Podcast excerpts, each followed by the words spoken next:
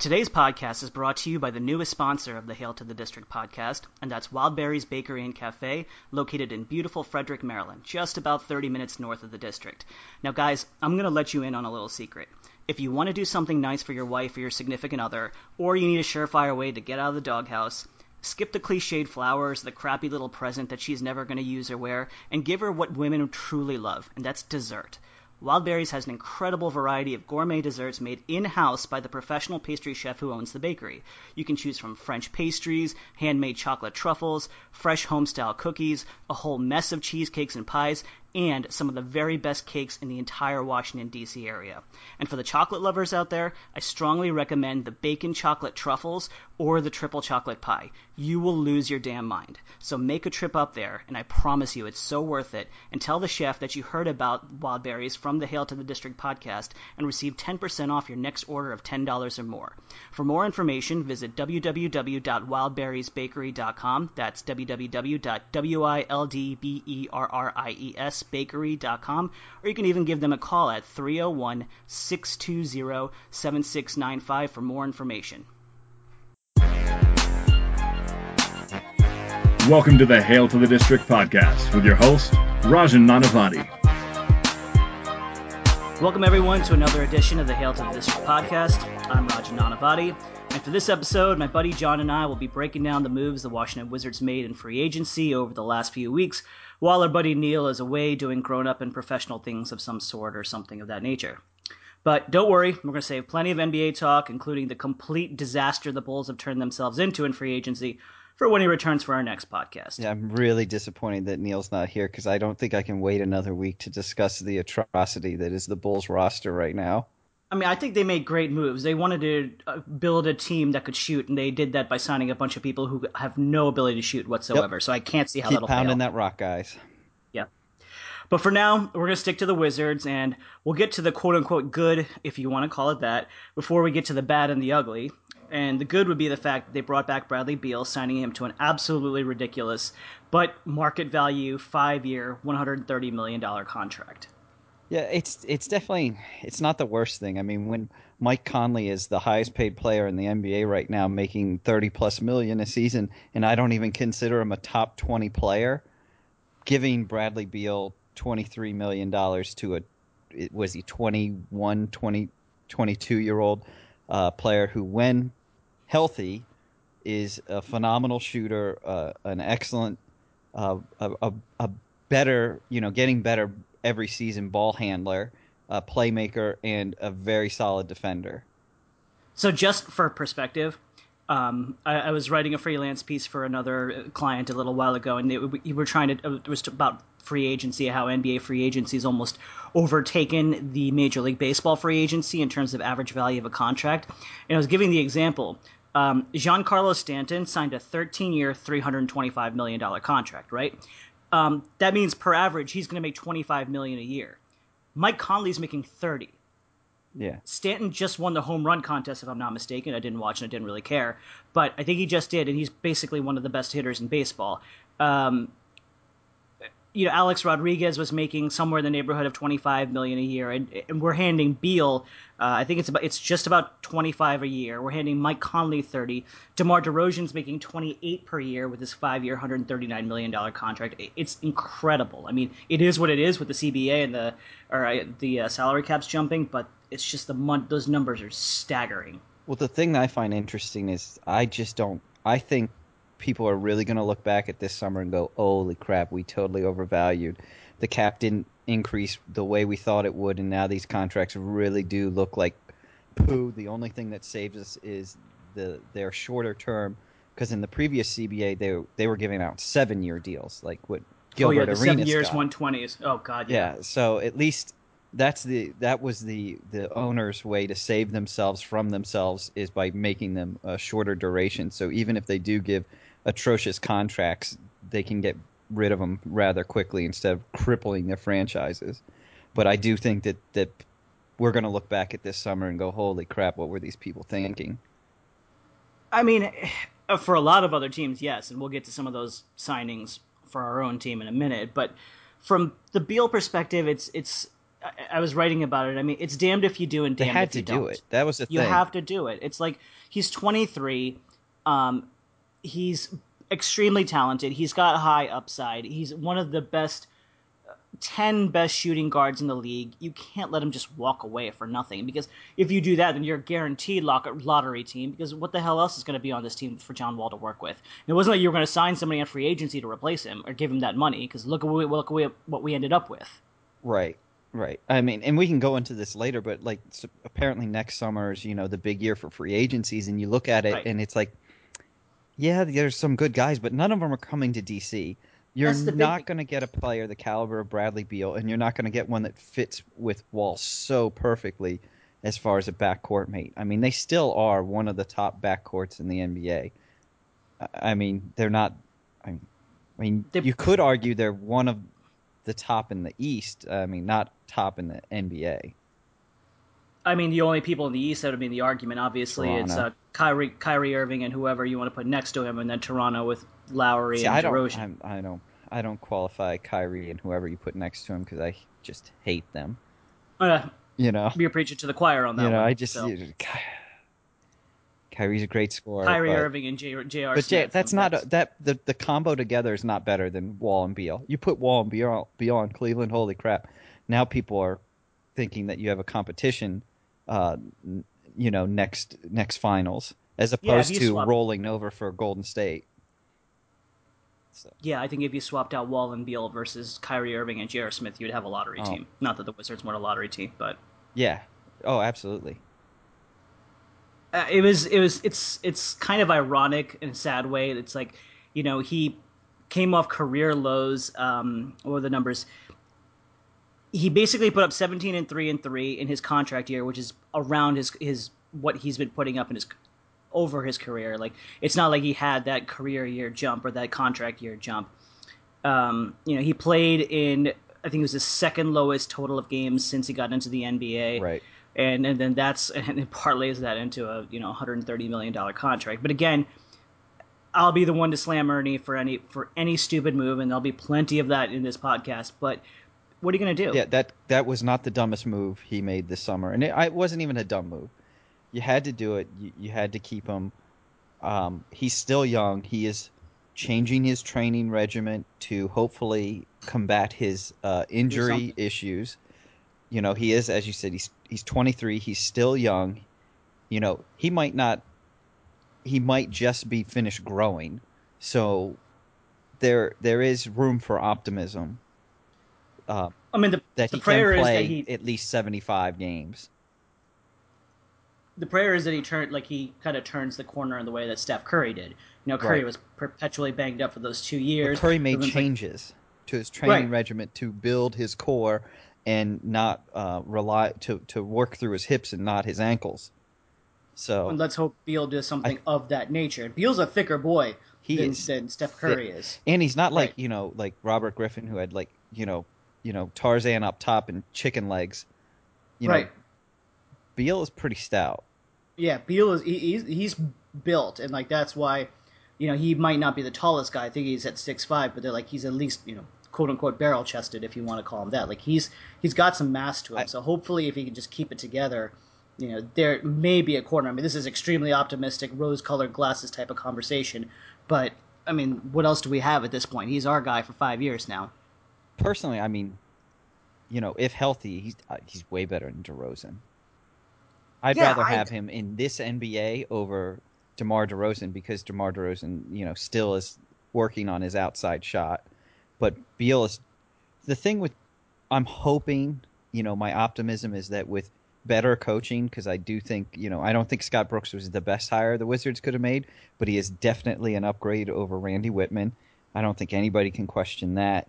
And I'm hoping with better coaching that they can just, you know, in a better offense, you know, take your open shots, drive to the basket, get to the line, and play solid defense, and you know the stats will come. Yeah, I, I don't think they're going to be quite as stifled. I think Scotty Brooks, to whatever extent, gets it a lot more, as you said, than Randy Wittman did. But I think a lot of people get it a lot more than Randy Wittman did. Um, we're not going to be playing quite the same antiquated or square peg and round hole that type of play that uh, Wittman was giving us over the last couple of years. Um, do we think this has any effect on the dynamic between Wall's relationship with Beal and Wall's relationship with the team? I don't think so. so. That was one of my concerns because the the big rumor is that you know Bradley Beal is kind of a dick. Um, and you can kind of watch with his mannerisms and his he's the kid's got an attitude. So will this big fat paycheck go to his head? Yeah. I hope it doesn't. Um, at the same time, I don't. I think John Wall understands the the business of the NBA and that this is what they had to do to keep him, and that you know he wasn't a free agent this summer, and that's exactly, why timing. he doesn't have the big fat contract. Now, um, one thing that I would make as a competent GM is you can go to John Wall at the end of July and say, Mr. John Wall, you are the best player on this team. You are eligible for an extension. We are offering you a max contract right now to to to re-up your contract and extend it for a couple more years because that's how much we value you. Now, I guarantee you John Wall's agent will say, "No, we don't want to agree to that because we can get big fatter money when you are eligible to be an unrestricted free agent." But from a PR standpoint or you know, it makes total sense because you're you are valuing him at at the appropriate level. Whether he takes it or not is is another question. I would love it if he would take it because I want to lock him up. Yeah, the from his side, from the business perspective, he'll say no. Let me see what the cap looks like in two years. He's a free agent, not in three years from now, including this upcoming seasons. Yeah, so theoretically speaking, he could be looking at whatever level of number the inflation would take him to at that point, um, based off the cap growing year after year, instead of, as you said, taking the money now. Uh, I completely agree with everything you just said. From a Wizard standpoint, if you were a competent GM and with the city, that's a colossal if, I would be like, yo, okay, look, we just gave Beal this big fat contract, but you're our guy. And I think, I think to some extent, even guys like Beal, and who's going to be making about on average just over five million dollars per year more than Wall is for the remainder of Wall's contract. I think even Beal will concede that yeah, look, I might be making thirty percent more than Wall is, but this is Wall's team, right? And like I'm Batman to his Superman, or I'm Robin to his Batman, whatever you want to metaphor you want to use. Like yeah, I don't I think he can question that at all. The, the no, I don't think he tries to set. question that. He's not Russell Westbrook, where he's like, you know, actually this is kind of my team, and everyone says it's Durant's team, but this is my team, or was Durant's team. But I, I don't. That's not Beal, and I think those things are in play. And I think the only issue it comes down to is money, which, as we've talked about in different scenarios, Wall has groused about the fact that players who are not of his caliber are making this more money than he is. But you the know, one can argue he that, uses that to fuel himself, which is great. And I think he does genuinely care. Like I don't think, as of right now, although we could have again said the same thing about Durant, where I don't think his eyes are elsewhere. I think, it, you know, apples to apples, he wants to be here, and he doesn't have someone who's going to be pushing him out the door. And you know, God knows in this city, and God knows with Ernie Grunfeld, he's not afraid of ponying up the money to keep a guy here, for better or for worse.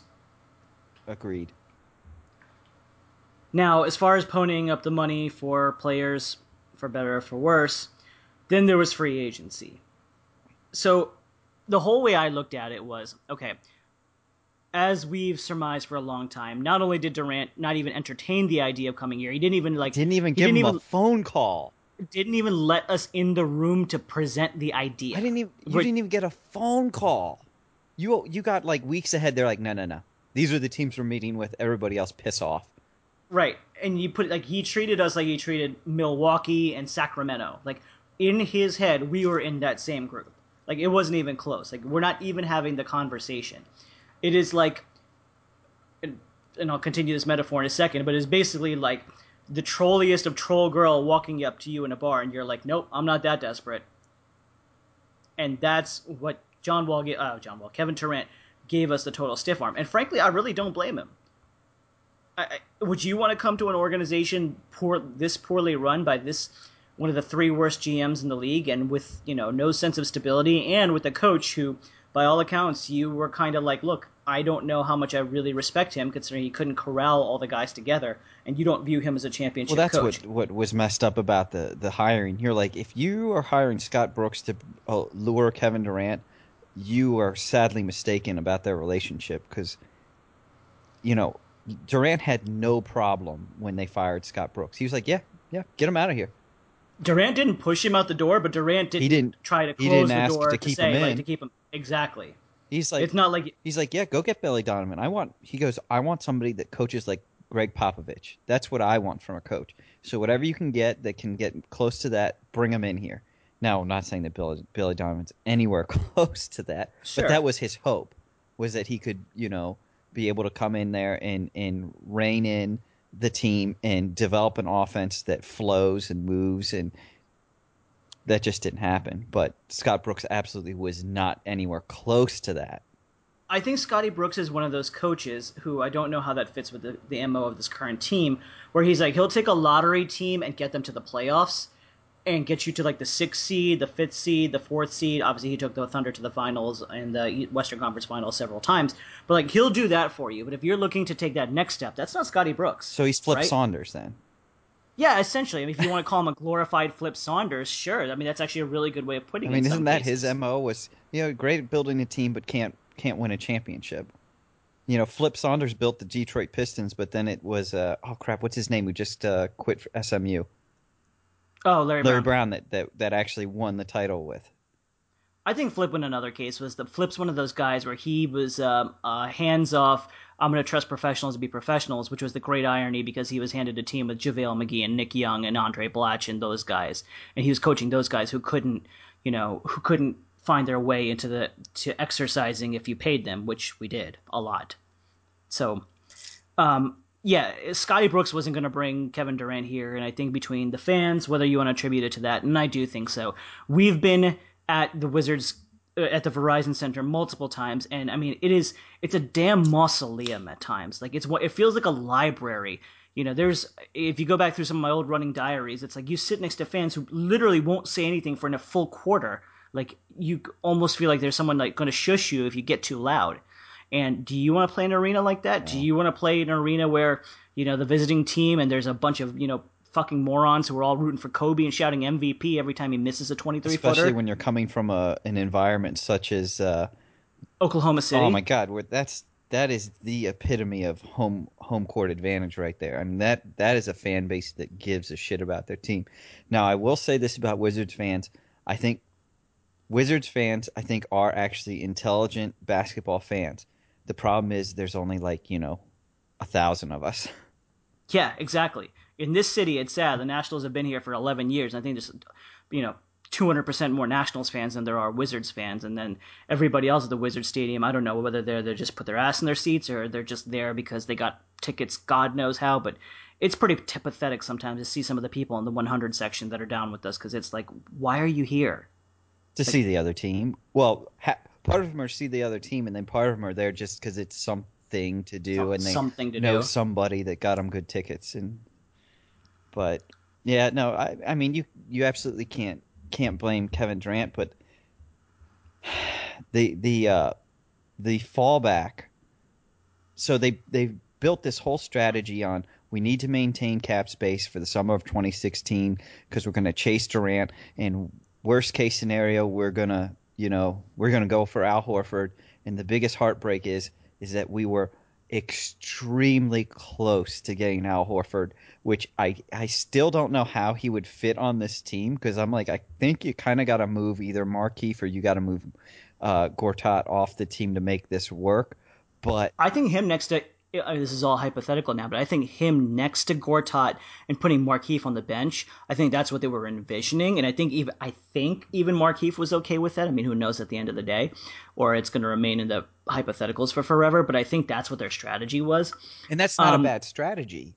Because, I mean, we have Markieff's contract, and his contract's cheap, and we don't got to move. Especially now, Oh, God. 8 million a season? nothing. It's, it's pennies. But the, the other big uh, check mark would be we just got a big free agent. we just got a big ticket. That's a big, and it's not like you know the Redskins signing Albert Haynesworth, where you know we had the biggest, fattest checkbook, and that's why we got him. It's like no, this is a competitive environment, and we got a big free agent because he wanted to come here. So by from what I heard and from my pseudo sources, if you want to call them there, was his big thing, which isn't some big surprise or some big revelation, was that he was really fascinated with the idea of playing with Wall and to Beal to a lesser extent, but the idea of having a point guard who is by and large the best in the East, whether or not you consider Kyrie Irving up there, you know, playing alongside John Wall and saying, okay, this is the type of environment. Um, if it was up, if you heard from his dad going back or what his dad said in those comments. I can't remember what publication it was. I think it was the USA Today, where it was like, no, he didn't want to. He didn't want to play for the fans, and he respected the Boston fans so much. I think at a macro level, um, when the Wizards were kind of sitting out and they weren't doing anything initially, and they're kind of dabbling here and there, just they really just sat out. They weren't doing anything for the first couple of weeks while everyone was hot and heavy on some of the bigger name free agents and the big money was getting thrown around. There were a lot of people who were like, they've got something up their sleeve. Now, I personally didn't even think Al Horford was on the map. Like I, I, I didn't, didn't think have, that was a possibility. Yeah, not even a possibility. I didn't even think like that's like just that was like us saying like yeah, and then we're gonna get signed Steph Curry next year. Like that was it was that ridiculous Right. to me. And then all of a sudden, this started creeping up, and it's like all right, you're still jaded as a Wizards fan. You're like eh, it's not gonna happen. And then all of a sudden, it's getting really hot and heavy, and like from multiple people. It wasn't just Woj. It wasn't just uh, Marc Stein. It was it was a bunch of people who were like, hey, this is legit. Like this is a possibility. And then you hear he's like he's a finalist. Like it's between us and Boston. And then you hear Atlanta's back into it. Then you hear we're into it. Actually, I think we dropped out at that point. Um, or though I don't even know if Atlanta was really in. And uh, we were joking around that day when it was happening. Like he's, he's going to sign with Boston because this is DC and we don't nice things don't happen to us. We sign Albert Haynesworth. We don't sign Al Horford. Yeah, the, the thing I heard happened. from David Aldridge was that if Al Horford, so Al Horford made his decision Saturday night, Saturday. Yep. and he said if he would have made the decision Friday night, it was the it was Wizards. Washington. Yeah. And the fact that he, you know, kind of chewed on it a little bit longer. Now, I do wonder, you know, Boston, of course, you know, they have a fanatical fan base and, you know, they have a historical um, credit to their franchise, but, and I think that was a draw for them, especially Sure. coming from Atlanta, where, you know, basically it's the, the dead fish of, of Lays. It's their fan base. I mean, they, you can't get any. Washington might be makes them look bad yeah, I was as going far to as say they, fan they base. I mean, they make they us do. look like freaking champions, Yep. Which is sad. I mean, I just oh, especially because you know it's like Atlanta's a vibrant city. Like, how do you not embrace a competent basketball organization? So the great irony was that I was actually in just outside of Atlanta that Saturday, and my now cousin-in-laws or my wife's cousins were they're um, Hawks fans. They're they're uh, Atlanta sports fans, and they were they talked about the Hawks like we talk about the Wizards. They're like nothing good happens to this franchise. They're like even when good things happen, no, it's not gonna last. We're like, and he were, they were even saying about Horford, like there was no ill resentment about Horford. They were like, why the hell would he stay here? They're like, we just signed Dwight Howard. What the fuck is that? Yeah. right? They're like, why would he stay here? They were they were actually like almost borderline backhanded applauding him for leaving. Well, which, the, uh, the dumb part is they were trying to re-sign Horford, and at the same time that they're trying to re-sign Horford, they're going to trade Paul Millsap. And I'm, you know that Paul was Millsap probably was your best player last season. The Exactly. guy's an absolute beast, and is a free agent next summer. so by the way, you just pissed off him. You know, pissed him off because you couldn't bring back Horford, and you just signed Dwight Howard, who is twenty percent of whatever he was. Um, which I- Andy's crazy. I, I mean, he's just a like you know those hot crazy bitches that's dwight howard like you're like ooh So- he looks so good and then you're like but he's crazy don't fuck I- with him I think Dwight Howard never only physically evolved past the age of nine. I don't think he mentally evolved past the age. I think he's a nine year old trapped in a seven six eleven two hundred sixty. i'll give him a 12 year old I I, I like that believe that. immaturity of a 12 year old and the, the craziness. Yeah I, I think a 12 year old But you know how like still kids, has slight innocence. 12 year No, you olds know are how, just like- hell on wheels. So I remember like from my younger cousins and stuff like that, like when they're like between the age of like eight and eleven or eight and twelve, they're just really annoying. They're like they're starting to be smart, but they haven't started to like girls yet or like be a kind of grown up. So they're just really fucking annoying at that point. Like they're just that's when they're really twerps. And then around 11, 12, their balls drop and you know they start to be worthwhile. Like Howard's Howard is in that eight to twelve years old, you know, I'm not going to listen to anything. I have my head up my ass. I don't understand anything about the world, but I think I know everything, and I'm not actually even near being a grown up yet. I think that's Dwight Howard. Yeah. I really do. Yep and how old is he 30 plus years old now? 30 plus. And uh, we were talking before the thing started about the Howard Beck and Zach Lowe podcast, and they, you know, they were saying they were like, he doesn't realize that one, you're not who you used to be, and two, this isn't the same NBA anymore. Right. He wants to be uh, Hakeem Olajuwon, and one, um, you're not because you have not, zero post not. moves, and right. two, nobody really wants a big man like that. We what you want is a big man that guards the rim, cleans up, and gets easy baskets. That's what you I want. Mean, the new prototype is Draymond Green, and Draymond Green is I don't even think he's six nine, if that, or maybe maybe yeah, six nine, right? Yeah, no, he's six I mean, he's nine, freak. but he's got the wingspan, but he can guard anybody. But I don't think you can get that. I think what you no, you can't. What you want really is a is a is a um, DeAndre Jordan that can make free throws. Would be a, a, highly acceptable, like an Andre Drummond, if he could make free throws. I I'm sorry. I just really hate guys that are a liability on on the court where all you have to do is hack them, and that's what Howard is. But you know when they can get easy baskets and they can get rebounds and they can protect the rim, that is that is extremely valuable. I don't need them to hit three pointers. I don't need all my centers to hit three pointers. I need my centers to protect the rim, clean the glass, get easy baskets, and you know at least make sixty percent of your free throws that is your ideal center right now, or a realistic yeah. center. I just think he's a. I mean, we've we've lambasted him in discussions past plenty. I, I, I don't see any upside to that signing, and no, I think they were making no the, the, they were making the point. They were like he he's the complete antithesis of Budenholzer's system. Budenholzer's yeah, system, like, and how is they, he going to fit? Put him on Budenholzer's the thing team. is, you know, they're struggling. They have a, a struggling franchise, and he's a local kid, and I think they're trying to grab fans that's really what I think that signing came down to. It's about as worthwhile as the Dwyane Wade signing, which like, we'll obviously cover at, at, at length um, when Neil's back. If we want to get back to the Wizards, so the, yes. the thing that, that upset me about like the whole Wizards free agency, you know, it's like okay, we missed out on Horford, but we got close. So I mean, at least that's you know that's a uh, not even a not quite a moral victory, but you know, it, at least we don't feel so bad about ourselves that we're at least remotely close but we saved all this cap room, and then what do we do with it?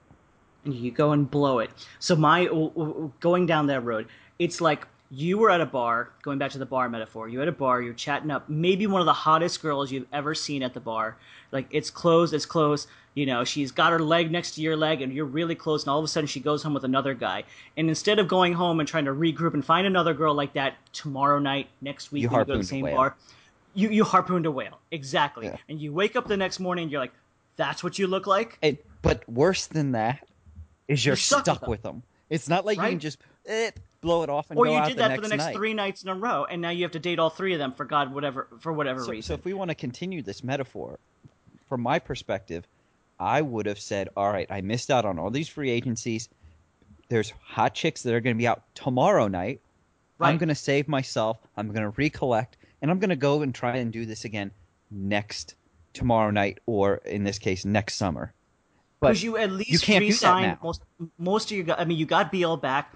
You know, maybe pick and choose. And I know they didn't want to do the thing on one or two year deals because that kind of screwed them this, last year. But it's like save your goddamn money for next year, and then maybe try to re. You know, take another shot instead of going home with a war pig. So or it's four war pigs. So what they did though is they so their cap space for next summer, if they were announced, you know, all the rights and the cap goes up, oh, they have a beautiful four point three million dollars they can go after a guy. I'm like that. Yeah, no, nothing. So basically, next summer they can get mid-level exception players. That's it. That's the only way they can assist their roster next summer because of what they did this summer. They gave uh, long-term contracts to role players. They gave, if you look at it, the big fat albatross of this, and I so, a lot of people online in the social media world were trying to justify this. I was I was probably more angry about the signing than I even was about Al Horford leaving. Is what Ian Mahinmi like that's your answer? Like that was what you did. That to me fit more incongruently than anything Horford would have been incongruent with us hypothetically. Like you just signed another center. And then there was like a couple of thoughts. They're like, no, maybe maybe there's a trade with Marcin, and maybe that's why they're quiet because they're doing some shit in the background. I could have got down with Ian Mahinmi. I wouldn't have liked it, but I could have bought it if you then moved Gortat and got his 12 million off the books. But now you've got 20 effectively yeah, $28 million tied up next year to Gortat and Mahinmi. And neither of those are a top five center, or top eight or top 10, frankly.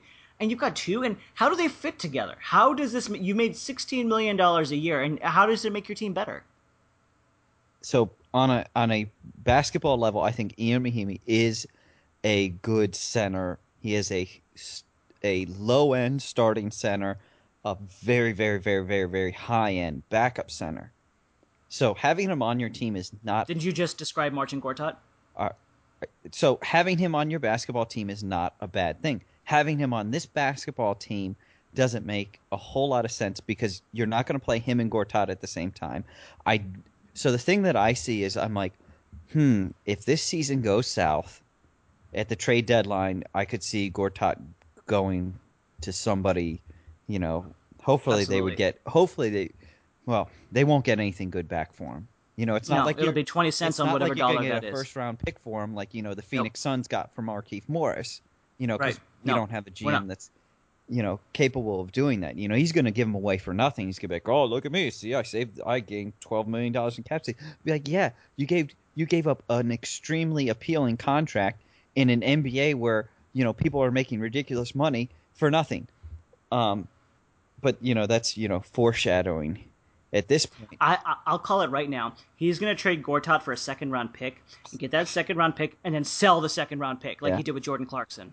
Yeah, you know Jordan Clarkson would be the perfect backup for John Wall right now. Yeah. Instead, we're relying on Trey Burke, who right. couldn't get minutes on uh, Utah team. Utah, who everybody's you know, I don't think I think um, the whole state of Utah needs a towel of because of all the ball sucking that Utah is getting right now. Because everybody's like, "Oh my God, they're the next Oklahoma City. They're going to be so good." And I'm like, "Are they?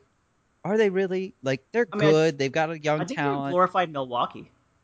Well, they have nobody that can. They're like Milwaukee. They don't have anybody that can score. They have Gordon Hayward, right. and I actually really like Trey Lyles. He's I think he's really good, but George Hill can't score. He's a good defender. George Hill can't score. Rudy Gobert is a defender. Go, again, he can protect the rim. Derrick Favors, right. he's not a scorer. He, he's right. he's a good four. Yeah. Um, Rodney Hood man. score, but not like at an extraordinarily high level. Right. No, there's no pure scorer or like guy who can like light it up night after night. You're absolutely right. So I don't know why everybody's um, sweating him. But anyway, so Trey Burke, you know, struggled to uh, crack that lineup because you know he was a college player. He was great in college when you know size doesn't matter. Quite as in, much. In, in the NBA, you know, when you're six one, it it hurts you when everybody that you're going up against is six five, six six. Trey Burke might be six one in high heels, just as fast as you. So and your outside shots don't fall. So I mean, I I don't mind getting Trey Burke as far as you know. I mean, we gave up gave up another second round pick that you know Ernie wasn't going to do anything with, so it's not like a big deal, and it's it's an interesting, you know, rental because I think you know maybe he has some upside, but you know, having Jordan Clarkson would have been way better, but we just gave that pick away. I love the scouting report I read on Trey Burke that he's a shoot first point guard who can't shoot. That's fact, that pretty much tells that tells me everything I need to know. Just I would, you know, I was actually upset that you know we didn't re-sign Ramon Sessions because he, I thought he had a good year last year, but Ramon Sessions is the the point guard that can get to the basket but can't finish. So right. you know, instead of that, we have a, a shooting a shoot first point guard that can't score. An undersized shoot a point guard who can't score. But other than that, I think it should work out fine. Um, finishing the thought on Mahinmi, he was started. He started in seventy one games last year and he was a nine and three, a nine and seven guy, nine points and seven rebounds a game. How many? But I think he had like two. Twenty. It was twenty five minutes a game. Uh, I didn't see what the blocks number was, but I didn't record that down. But it was twenty. He played twenty five minutes a game. So it was like a pure, like you know, 35, 40 minute starter. But, Whereas Gortat's like a twelve and ten guy. Twelve and 10, 12, He's more long. like a twelve and eight in that neighborhood, right there. I don't know. He, he averaged a double double the, the, whole season. I, I think I'll. I, I want to give him benefit of the doubt. He's a twelve and ten guy. But yeah, so we're we're gonna give we're gonna pay Mahinmi more to give us less. To give us less. Right. I mean, apples to apples, or you know, comparing Um, Well, the other the other thought is now you're right, 13 and 10. the other thought that I had was, um, you know, I I didn't necessarily want to bring him back, but Nene signed with Houston on a one year deal for three million dollars. Would Pour one out for Nene. Wouldn't you rather have him back Yes. I, I and I as your I- backup center? Because he actually did a pretty good job as a backup center last year. And he won't be getting carte blanche anymore now that Wittman's gone. Now that Wittman's not saying that everything Nene does is amazing. Right. So, and well, so, I think that's the reason why you had to let him go is because he owned the locker room, yeah, and you had to Yeah. get that that um, presence out. But from a pure basketball, you know, statistical standpoint, you can get the same amount.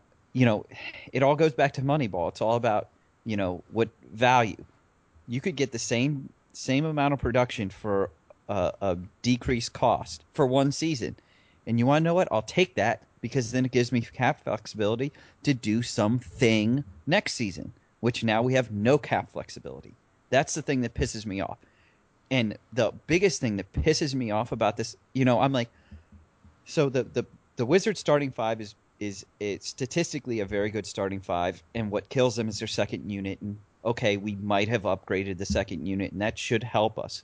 But to come out as the owner of the franchise and say that this was a successful off season after Uh, that's all Ted. your that's Ted's positive is- pixels, is which means is your head is up your ass. fucking bullshit and it It's just ret- infuriates me because it it what it tells me is that you have no clue and that you're going to keep perpetuating this mediocrity with the worst GM in the NBA because you are so incompetent. I don't know, the Orlando guy's pretty up there, but I, I think Yeah. in on, on it- um, Ernie Grunfeld is on the Olympic podium of worst GM. He's, definitely on. He's He's, he's got a medal around his neck. for 14 years. For 14 years, nobody has had a gig this long and not won a championship. and this incompetently have Right. retained this gig. I don't mind. So, from a at a at an overarching level, like I didn't, I I appreciate the dumpster diving, you know, bargain contracts, take a flyer on a couple of guys. So I I, don't have high hopes for Andrew Nicholson, but there's there's something to it. Like There's, okay, there's a there's a possibility that he could be decent. that it could turn into something. Like if you put him on a team that's coached by Scotty Brooks, who is known to get the most out of guys, okay, or the most develop the young players. Okay, I can get down with handing him six to six and a half million dollars a year. I'm fine with that. It's not a great contract, but that's what it goes for in today's NBA. No problem with that. Even Trey Burke, and I'm making fun of him, Well, but it's like he's only, okay, what two three million three three point three million and then he's off the books next summer if he doesn't want Right. He's a nothing. Right. Like it's it's it's a complete you can let him walk and no one will give two shits if he's gone. And the Jason Smith thing I, I was I think I'm really pissed off at it only in combination with signing Mahinmi, but like, let's take Mahinmi off the th- contract off the uh, off the table. And if you signed him again, fine. It's a it's exorbitant in how much they're paying him, but uh, five million, fine. I, I would still go with that, but it's the Mahinmi one that keeps coming back. That's the big, big. That's the one that mark. kills their cap Yeah, because he's making just a fraction less than John Wall, and he's making more than your starting center, who is, I think, uh, twenty percent better. And we're in a market where bigs are undervalued right now. There are tons of big guys out there right now that they could get that may not be as good, but close enough. and we doubled down on him Right. on that position, right? Again, why didn't they make a run at like one of the restricted free agents? Like, why didn't you say That was a big one. I would have um uh Miles Plumlee? Miles Plumlee Myers was big Leonard. like both of them. God, if you really want to blow sixteen to seventeen million, Load on somebody with fun of- potential, not a fucking Exactly. thirty-one-year-old. I mean, Allen Crabbe. I saw the contract Oh he god, got. that was disgusting. that was incredible. And it's like, okay, if that's what today's going for, then fine. But like, he would have been a really nice signing. I know he was a restricted free agent out in uh, from Portland. But yeah, Plumlee or um, who did we just say? They they would have uh, they both would have been justifiable if they had taken the money that we gave to Mahinmi. And let's even say you could just roll it over for next year. Wouldn't you rather? And I know he's not necessarily a true center, but maybe do somebody like Greg Monroe, roll that money, and he's coming off the books next year, and maybe take a run at that. You went to Georgetown. You could- So Well, but I think you could talk to Milwaukee right now and say, "I'll give you two second round picks for him," and they'd go, And they'll "Yes, probably yes, take it." Get him off Yeah. our team. He does not fit." And yeah, no, that would that would totally work. But no, they have. Yeah, the the more I think about it, the more I got up, get upset. And then the Jason Smith signing in the context of having Mahinmi there. It's like okay, you're you're sitting there, you're like you're trying trying your hardest, you're putting your, your rose colored glasses on, and you're you're typing your positive pixels, and you're trying to justify yourself the Jan Mahinmi signing, and then you're just like, and then you're like, oh, okay, well Nicholson is upside, and Trey Burke is a cheap contract, and then you kind of get kicked in the other gonad with Jason Smith, and you're like, what Who's the hell are you doing? player? Who's a b- well below average player. He just turned 30, so there's no upside. You're not developing a young player here. And last season, he regressed as a three point shooter in free throws and rebounds, assists, and points. Now, he played less games, but basically in every statistical category, he's heading in the wrong direction. And you just signed him to a $15 million deal. So like like the Rockets have Motiejunas, who's just sitting out there as a restricted free agent, and Again, and they don't want throw money anything to do with him. But wouldn't you say, hey, we'll take a shot on this guy? Again, apples to apples, wouldn't you rather have Motiejunas than either Mahinmi or uh, Jason Smith? Of course, Yeah, 10 times out of 10. because he's big, he's athletic, he can hit threes. Yeah, yeah, I kind of kind of wouldn't mind having that guy. I wouldn't mind know- taking a, a flyer on him because w- the position that that that the Wizards are in and any small market team in is in is you have to make high risk moves and hope they pan out. Um, so like like I was talking to my buddy today, and you know the the joke was, is the only hope for the Wizards that Kelly Oubre turns into Paul George, and I'm like Basically. I'm like if that's our hope, then we are completely dead in the water. I think I love Kelly Oubre, and I think he can be a very good. I think he can be a. I think he can be a starter in the NBA, but there's no way in hell he becomes Paul George. I mean, we're praying like our, our wild delusion, as you said, is Kelly Oubre turns into Paul George and Otto Porter turns into um, Tayshaun Prince. Tayshaun Prince. Yes, I was just yeah, I just lost it for a second, but Tayshaun Prince. That's really about all we have at the moment. Yep. But all things being considered, like if you rolled into next season with Wall, Beal, Porter, Markieff, and Gortat, right? So that's your five, It's a and good then starting five. right? That's it's it's one of the better starting fives in the in the Eastern Conference. Then your backups, you've got Oubre, you've got Satoransky, which we haven't even necessarily covered. Trey Burke, fine. Andrew Nicholson, fine, and then Jason Smith, fine. And then fill it out with some second round pick, or God forbid you actually use your draft picks, but somebody, some development or player there. You could still find yourself in the six seed, seventh seed type of conversation, and then have a full max contract ish available Right. to you for next summer Yeah. To make a run at somebody. Right. Even if it is just a Greg Monroe or somebody of that nature, but it's something. A Greg Monroe, a So- Paul Millsap. Even a Serge Ibaka. Not that he's going to take the money, but like somebody like that. Somebody. Right. Yeah. Because I mean, looking at the list of free agents, you know, uh, S- Steph Curry ain't coming here. Russell Westbrook's not coming here. Chris All Paul, Blake Griffin, you know, all these top players, they're not coming here. But you know, maybe you could get a Paul Millsap, and that would be Wouldn't you- awesome. Rather try to give that money, the six- 16, 17 million a year, to the restricted free agent that would be uh, Nerlens Noel next summer. Isn't that much more of a better move? If you're going to go and do that, I'm not saying that's the move they should have made, but all things being considered, Yeah. I mean, it's not like it's going to work, but yeah. I- I, even- I just don't think do- Noel's any good. you you know he's a very but very at least very he's very young romantic- and you know he can i mean he can do bismack biyombo type things that you know he, he just got Yeah. paid you know. And yeah Biyombo just got paid. So i mean Wouldn't and i think he could actually at- be better. a Taj Gibson? I, I love Taj I think he's a- Gibson. I think he you know he might have a couple of miles under him and God knows how much Thibodeau used him up. But like wouldn't you rather kind of throw the money there? Yeah who knows how much Paul Millsap's unrestricted next but wouldn't you season wouldn't you wouldn't you rather have the options exactly I don't care whatever that option is Wouldn't you just rather give yourself the option They have no options. They have they've got four million. They've got middle of all exception options. They have nothing. They have absolutely nothing to offer top free agents this just and no trade of, chips. of But hey, it's a successful offseason. Exactly. It's this is Ernie bending under the table for Leonsis and blowing him and telling him it's like, no, this is successful. Let me blow you some more. This is successful. And Leonsis is like, oh yeah, this is totally successful. How? Well, like any. So I look at this and I'm like, I you know the the thought is, did we make our second unit better? And if we did, maybe they're ten percent better. So what is that bias? Maybe two more wins. So what's your return on investment? So we get the seventh seed. Like right now, the best case scenario for this team is a six. We're we're gonna battle for the sixth, seventh, and eighth seed. We're gonna. That's. I think that's our peak because it's clearly um, Cleveland, and Boston.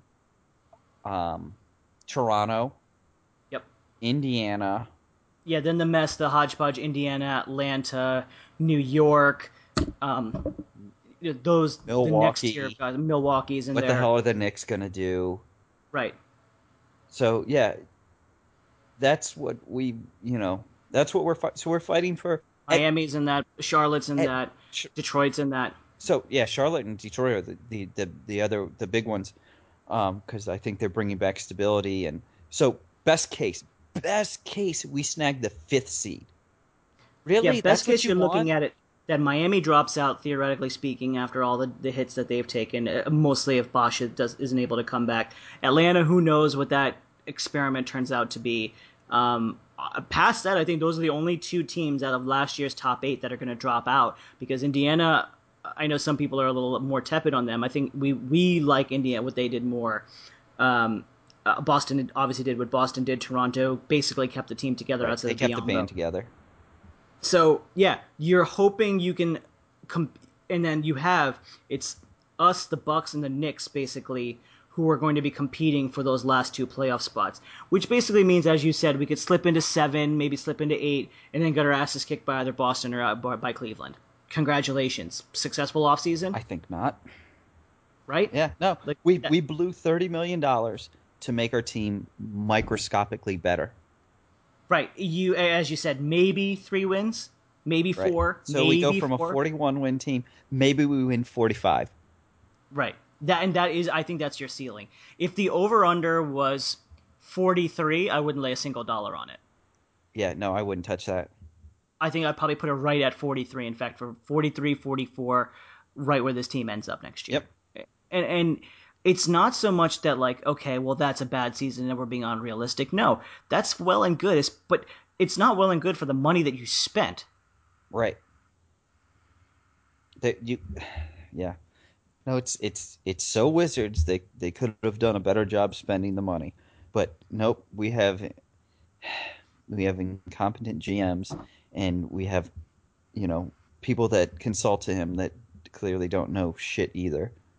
Can you I can see why I- Tommy Sheppard didn't get the Nets job. He's no good either. I'm trying to think, and I- actually can't believe I'm going to say this because when the man got fired, there was board, there was actual rejoicing in the city.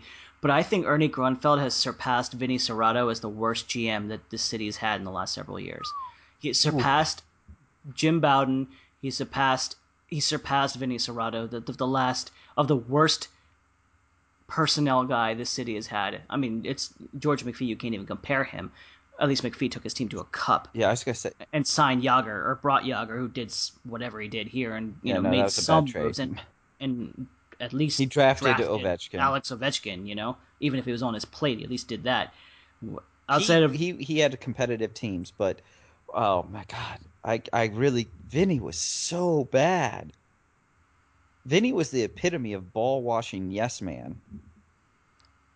I would love to sit down and um, I, I may have to start write this column at some point comparing whether Vinny or or Ernie is a worse GM because The problem is is that Ernie had the long run, and it's just been terrible. Vinny was there from 2000 to 2009. Uh, ugh. We just kind of blocked that out of our head. Yes, we do. Yes, we do. so we kind of touched on it, but uh, this isn't a playoff team. I mean, this is a playoff team, but it's not much more than seventh or eighth seed.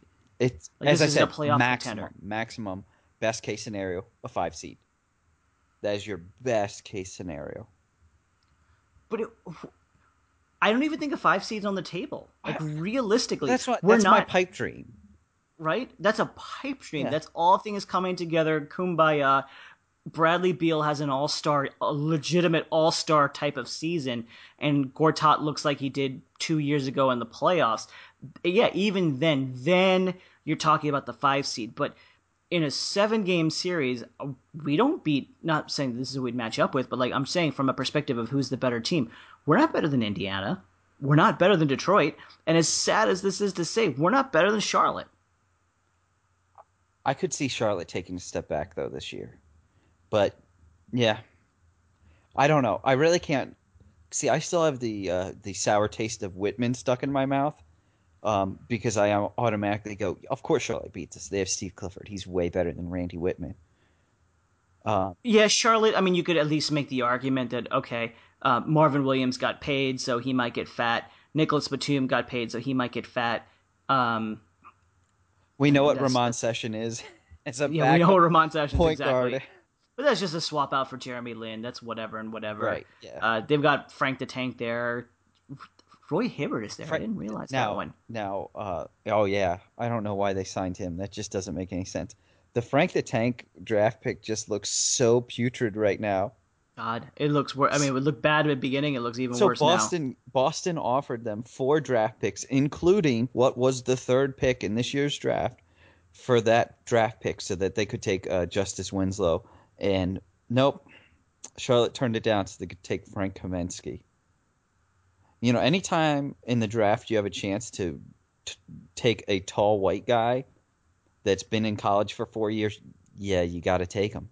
Well, history has proven that that type of pick works out so well Always. over and over and over again Always. that like you just you have to bank on that.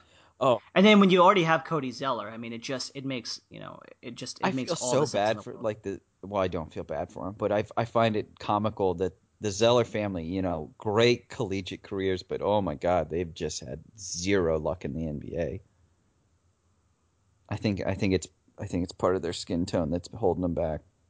It's kind of like if your name is Colt and you play quarterback in college football. Yeah, no, you're not going to be too good in the NBA or in the NFL, are you? No, But it's a damn good name. that's a good Texan name. That's right. So yeah, we are we are totally optimistic about the Wizards this coming season, and we're So incredibly optimistic. so thrilled with the brilliant moves that they've orchestrated this summer. And you know, Yeah, We are- here. This is me opening my wallet and saying, "Here, take my money so I can watch this team and go from mediocrity to sub mediocrity." No, please, Ted, please take my money. now I will go see this team, but it will not be to pay them because I'm thrilled with their, what they're doing. I will pay them because I want to go hang out with my buddies and have a good time.